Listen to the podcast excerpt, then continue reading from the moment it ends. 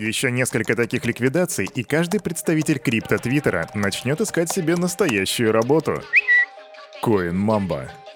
Йоу, салют, Криптусы! Привет, Крипто братва, Кирюха здесь, и команда Криптус желает вам потрясающего настроения. Daily Digest врывается в ваши динамики, а понедельник врывается на ваши календари. Сегодня 19-12-2022 года, с чем я вас, собственно, и поздравляю. Начало новой недели, начало новых свершений. В этом потрясающем нестабильном мире Daily Digest является залогом стабильности, поэтому здесь мы сделаем все как всегда. Сперва будет распаковочка рынка, а затем обзор новостей, где я расскажу тебе. Я расскажу тебе о том, кому хочется, но не можется, о последствиях FAT для Binance, о том, что у OKX есть проблемы и что будет на этой неделе. Обо всем об этом буквально через пару мгновений, но сперва страничка нашего топ-спонсора.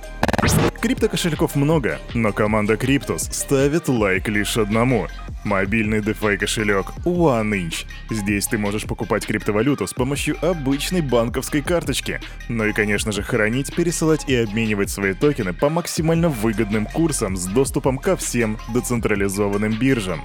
Расширь свои криптогоризонты с мобильным DeFi кошельком 1inch. Качай на Android и iOS. Ссылка в описании.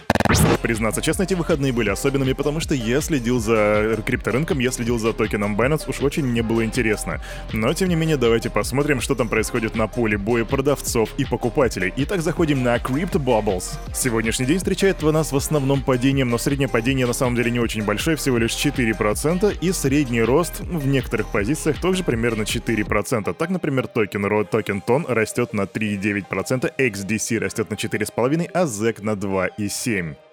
Из падений сегодня у нас Matic минус 1,5%, XRP минус 3,4%, э, Litecoin минус 3,6% и в среднем вот в таком вот духе, да, Algorand минус 3,2%. И, кстати, зацените новый, если вы еще не смотрели, зацените новый дизайн от Crypto Bubbles. Теперь каждый криптопузырек носит вот такую вот прикольную новогоднюю шапочку. Очень мило. Залетаем на CoinMarketCap, чтобы заценить, что там с биткоином, а биткоин падает за эти выходные весьма серьезно на 1000 долларов. Сегодня его ценник 16 725 бачей чинских, а эфириум 1182 доллара. Получается, за неделю биткоин упал у нас на 1,26%, а вот э, старина эфириум на целых 5%. Все это при капитализации рынка, рынка на сегодня 807 миллиардов, видите, да? 765 миллионов при доминации биткоина 39,8%. В принципе, рынок на сегодня выглядит достаточно неплохо, так бы я сказал, если бы не капитализация. Капитализация, увы, прям трется где-то в районе 800 миллиардов, и очень не хочется, чтобы она падала ниже. Я хочу, не хочу видеть там цифру 7 вообще никак. Поэтому, ребята, вы уж там постарайтесь, а капитан Кирюха, как всегда, объявляет полет до Криптополиса, поэтому присаживайтесь, мы начинаем взлет. Погнали! Фу. Предлагаю этот понедельничек начать с легкой музыки, с легкого лофа и так не спеша внедряться в рабочие будни и вообще, в принципе, особо не напрягаться на предстоящих двух неделях, потому что впереди Новый год. А как встретишь Новый год, так его и проведешь, говорит старая народная поговорка, а встречать Новый год запаренным как бы получается не клево. Ты же не хочешь весь следующий год быть запаренным. Знаете, как повар в прошлом скажу, что запара это одна из самых страшных и неприятных вещей. Итак, начинаем нашу новостную ленту и начинаем мы, разумеется, из да, из России. Новости из России, дорогие друзья, и здесь хочется, но не можется. В российской прокуратуре считают необходимым разрешить следственным органам заводить криптокошельки и обналичивать конфискованную криптовалюту. Об этом заявил прокурор Главного судебного управления Генпрокуратуры Мадина Долгиева. Надзорное ведомство последовательно выступает за то, чтобы признать цифровые активы имуществом, которое может стать предметом преступных посягательств. По словам Мадины Долгиевой, это сделает возможным конфискацию таких активов в ходе уголовного судопроизводства. Она отмечает, что суды до сих пор выносят противоречивые решения. Одни признают криптовалюты имуществом, а другие нет. Однако прокурор признается, что после конфискации материального носителя с виртуальными активами их нужно ведь как-то обналичить. И тут следственные органы сталкиваются с большими проблемами, потому что в России-то нет зарегистрированных криптовалютных бирж, а на иностранные прокуратура обращаться не может. Так, значит, это, флешку с бабками мы взяли, а вот как обналичить не знаем, да. Серьезно, да, они такие, ну, ну дайте, ну дайте. А нельзя, потому что, ну типа, это же незаконно получается, мы не можем пользоваться криптовалютными биржами. В очередной раз российское законодательство сталкивается с... Она, она просто берет, как бы, пилит вил, ветку, на которой сидит, потом падает, и потом такая, блин, Серьезно, это просто прекрасно. А, это как в фильме Джокер, знаете. Я думал, что моя жизнь — это трагедия, но потом понял, что это чертова комедия. Это про наше законодательство, про наши законодательные органы. Я, кстати, не удивлюсь, если они сделают единственную криптовалютную биржу официальную в России, которой можно будет пользоваться только юридическим лицам или вообще каким-то муниципальным учреждением или типа того. Ладно, переносимся из России в Нидерланды. А что в Нидерландах? А в Нидерландах одна небольшая новость, которая связана с биржей KuCoin.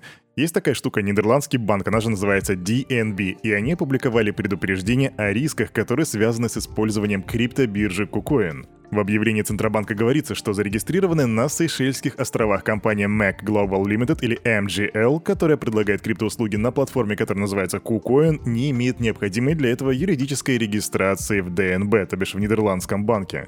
Банк пояснил, что таким образом MGL нарушает закон о предотвращении отмывания денег и финансирования терроризма и незаконно предлагает депозитарные услуги и услуги по обмену виртуальных и фиатных валют.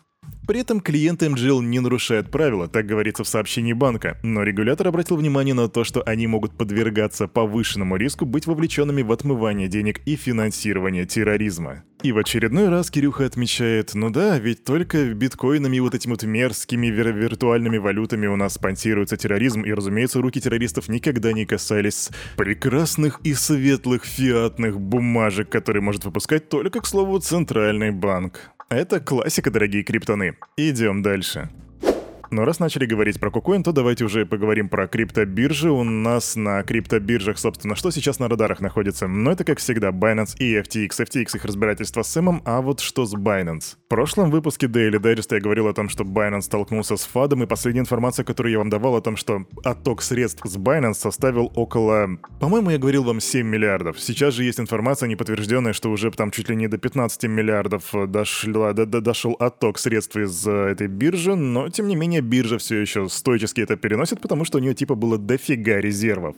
Чан Пенджао говорил, и в принципе это подтверждалось э, аудитом, что у них так много бабла, что они обеспечены там чуть ли не на 101%. Что значит, что если все клиенты вдруг по какому-то наитию захотят одновременно снять все свои деньги, каждый клиент, то при этом биржа сможет с ними рассчитаться без каких-либо проблем. Она просто даст им бабки и все, на этом все закончится. Фишка такого аудита, что большинство, допустим, а, централизованных банков, которые у нас есть в России и в Америке, они не смогут сделать что-то подобное, потому что многие деньги находятся где-то там в кредитах, многие кому-то выданы, в общем, если все люди придут в банк, то они не смогут забрать все свои деньги.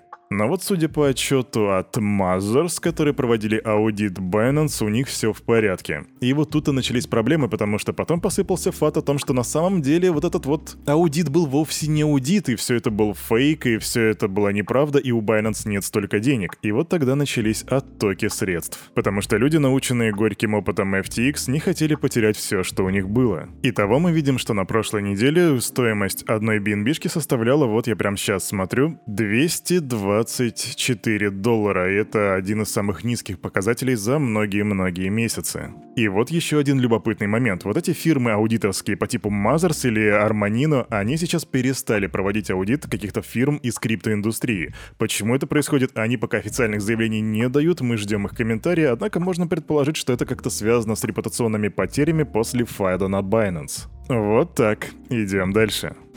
Быстро новость об FTX. FTX запросили у суда разрешение на продажу FTX Европа и FTX Япония и еще двух фирм из группы компаний, которые сейчас проходят процедуру банкротства. Еще 15 декабря юристы биржи подали ходатайство на проведение аукционов, так что если у тебя очень много бабла, то ты можешь купить себе FTX Европу или FTX Японию, например.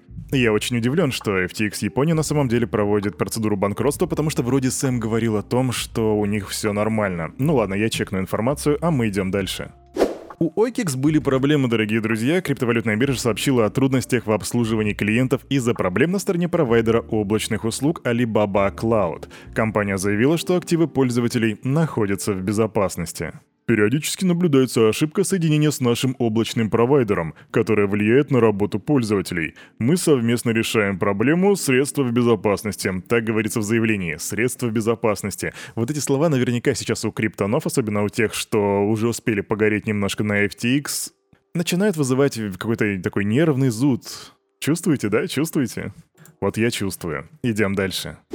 Но и немножечко новостей позитива. Вы знаете, что на прошлой неделе президент, бывший президент Соединенных Штатов Дональд Трамп анонсировал свою NFT-коллекцию. Я сказал, что я ее чекну, я посмотрю, что она из себя представляет. И, в общем, вот немножко информации, которую мне удалось узнать. Ну, во-первых, стоит сразу сказать, что все NFT-шки уже давным-давно распроданы. Их распродали буквально за 12 часов, то бишь все 45 тысяч NFT-шек, а именно столько было в этой коллекции. Причем там было 45 различных NFT-шек и тысяча этих коллекций. Ну, в общем, за 12 часов их полностью смели. Несмотря на то, что люди там угорали с этих NFT-шек, некоторые постили мемы, да и сами NFT-шки были вот по своей... Короче, они были прям очень трамповые. Ну, знаете, Трамп стоит с лазерными глазами в костюме Супермена, на котором написано буква Т, или, знаете, ковбой со стволом, или какой-то вояка. Короче, это просто максимальная трампщина была.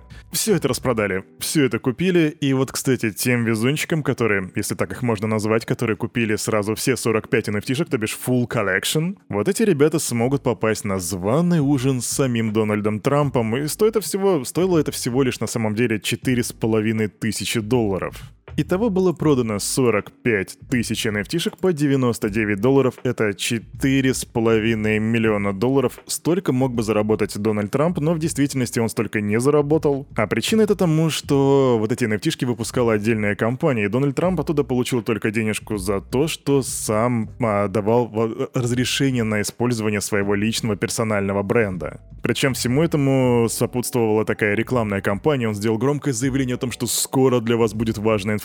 Все думали, что там будет какая-то предвыборная кампания, но Трамп просто запустил инфу о том, что теперь у него своя NFT-коллекция. И это при всем при том, что Дональд Трамп яв, ярый противник криптовалюты, считает, считает их очень опасными, а тут, видите, своя NFT-коллекция. Да и супруга его тоже недавно продавала свою NFT-коллекцию. Короче, у людей очень сильно меняются собственные парадигмы. Особенно если эти люди политики. А на этом, на это утро у этого парня за микрофоном все. С вами, как всегда, был Кирюха и команда Криптос желает вам потрясающего настроения на этот понедельник и на всю предстоящую неделю. И помните, вы ставите лайки и делаете комментарии, это поднимает настроение Кирюхи, а Кирюха поднимает настроение вам тут каждое утро. Ну и, конечно же, все, что здесь было сказано, не финансовые советы, не финансовые рекомендации, сделай собственный research, прокачивай финансовую грамотность и развивай критическое мышление. Увидимся завтра 9.00. Пока, амиго.